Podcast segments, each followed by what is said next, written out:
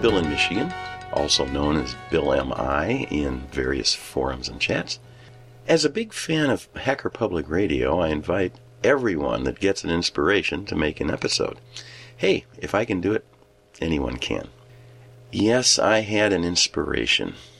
It was HPR episode 1432, titled Fahrenheit 212, where Joel and Ken talked about the two major temperature scales. As an engineer here in the United States, I work in both Fahrenheit and Celsius scales with relative ease. And at the end, I'd like to travel some common temperatures that both can relate to. My inspiration comes from the huge gap unsaid about the Fahrenheit scale. While today its definition may be tied to water, this was not Mr. Fahrenheit's goal. I think most historians will agree Mr. F wanted temperature units that did the following. He wanted the typical coldest temperature of the year to be zero. This is outside temperature now. And he wanted the typical hottest temperature of the year to be 100. Yep, it's that simple. Unfortunately, it was defined by a person that was born in 1685 in what's now Gdansk and lived throughout the Dutch Republic. For our Celsius friends, here's the detail on Fahrenheit's 0 to 100. In Celsius, that's minus 17.778 to plus 37.778. It's probably a good idea to drop decimals. We'll just call that minus 18 to plus 38. Now, Daniel Gabriel Fahrenheit was the inventor of the mercury in glass thermometer. And we know how that became the technology to measure temperature for centuries. It was the thermometer used for a long time. With his thermometer, he was able to accurately measure things rather repeatedly. Human body temperature was one of these, outdoor temperature, another. It may be fact or legend, but it was reported Mr. Fahrenheit used the coldest temperature of the winter of 1708 1709 in Gdansk as his zero. He knew what that temperature was on his thermometer, and he wanted that to be zero. But Mr. Fahrenheit knew he needed a good reference. Uh, otherwise, his scale would never be valid because it couldn't be recreated uh, elsewhere. He needed some references near his zero and a hundred to use as calibration points, or the world would never use it. In 1724, he published his scale to the world, he had come up with a brine solution uh, using ammonium chloride, water, and ice, I guess, and to create his zero. And today it's not easily reproduced, but uh, he could reproduce it apparently. Uh, he knew the freezing point on his scale of water was 32, and he needed something near 100. Well, we have a pretty good one. It's called human body temperature. is very close to 100 Fahrenheit. Today it's 98.6, but he assigned it to 96. Later tweaks of the Fahrenheit scales to get uh, things in order uh, later on, long after Mr. Fahrenheit was gone, his 96 became 98.6. I suspect that he knew that the hottest temperature of the year typically exceeded human body temperature, and uh, I think he's probably right in that regard. Now, Ken, I can turn around your uh, wonderment in a very Fahrenheit way and say, where in the world did Celsius get minus 18 and plus 38? But I won't do that. It turns out the climate here in Michigan matches Mr. Fahrenheit's scale very well. Uh, obviously, it does depend on where you are in the world. Uh, I'm sure the Scandinavian uh, countries would think it's a little bit uh, uh, biased, as would the uh, African countries, or here in the United States, we have the extremes of maybe something like North Dakota and uh, Florida, uh, they wouldn't think that. Here in uh, Michigan, the state of Michigan, our climate pretty much is uh, the coldest temperature of the year is around zero. And the hottest temperature of the year is around 100 Fahrenheit, of course. I would uh, say that we have probably the same uh, climate that uh, Mr. Fahrenheit had. So we're lucky in that regard. But anyway, uh, uh, think of the Fahrenheit scale as yeah, if it's above 100, it's pretty darn hot. Maybe an extreme. And if it's below zero, it's pretty darn cold. Possibly an extreme. But uh, that's where all this comes from. I found an interesting fact regarding uh, Mr. Celsius. Evidently, he decided that, uh, originally proposed that his zero would be the boiling point of water, and his 100 would be the freezing point of water. I guess if he had succeeded in getting that approved, that uh, it would have been a quite a different temperature world today. Or uh, it's very possible Fahrenheit would have uh, dominated the. Uh, anyway, I did uh, find that as I was doing. I did a little bit of research for this just to make sure I wasn't way off in left field. And uh, Wikipedia is your friend. Now, Joel and Ken, uh, you did get into absolute temperature scale, where there actually is a temperature that cannot be any colder. It is zero, where molecular motion, internal energy, is in fact zero. We did a lab experiment in college that basically found absolute zero um, in a calorimeter, which is a, a fancy laboratory thermos. A temperature of I I'm not sure what we used, and I'm not sure what we used for the uh, energy, but with known amounts of energy added and subtracted, you could plot the points of internal energy versus temperature. What's really interesting is this is a perfectly straight line.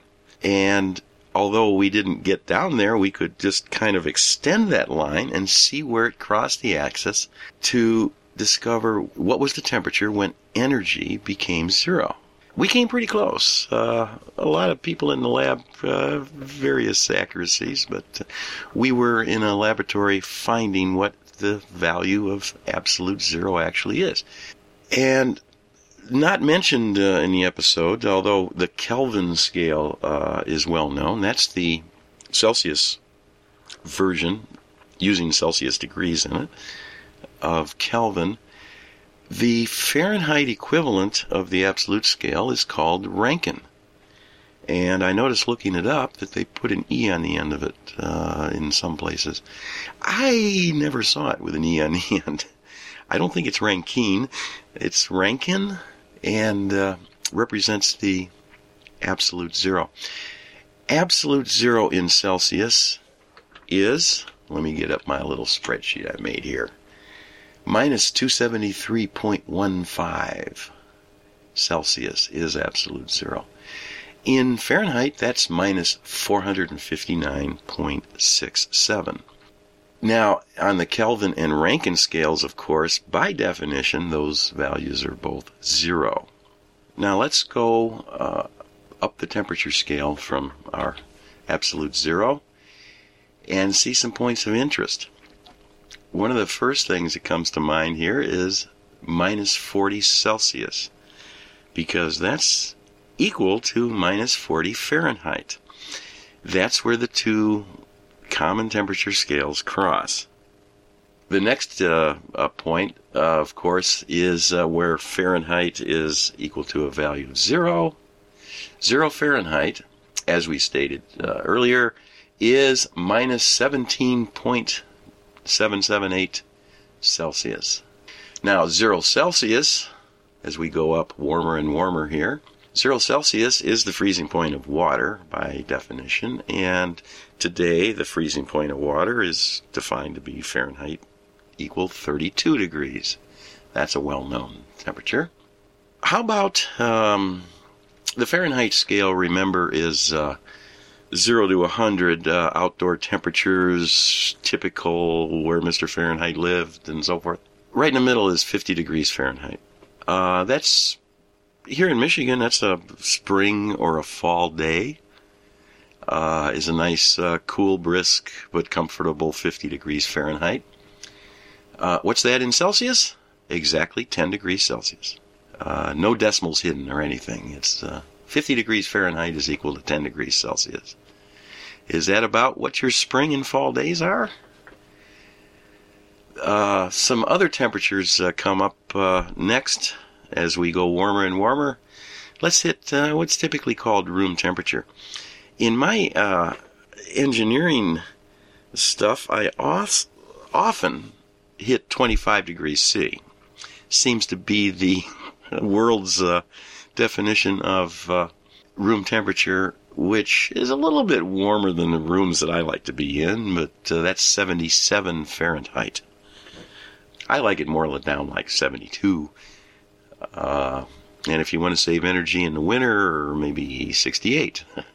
but uh, perhaps the uh, 23 degrees Celsius is a more accurate room temperature I see in uh, various uh, specifications, engineering specifications. Uh, that's 73.4 Fahrenheit. Uh, is uh, often a better idea of room temperature. Let's go up to uh, the next uh, point is human body temperature. 37 degrees Celsius. All my Celsius friends probably know that well. That's 98.6 Fahrenheit. And uh, originally, Mr. Fahrenheit uh, used 96 but uh, today it's 98.6. And I think medical science has even uh, uh, changed that a little bit. I think it's a little bit higher now. The next uh, thing is Fahrenheit 100. Well, we stated earlier that in Celsius the temperature is 37.778. Let's go warmer and warmer, and I find one of those points that for some reason has stuck with me over the years, 85 degrees Celsius is equal to 185 degrees Fahrenheit. Uh, don't ask me why I remember that, but you can probably see why.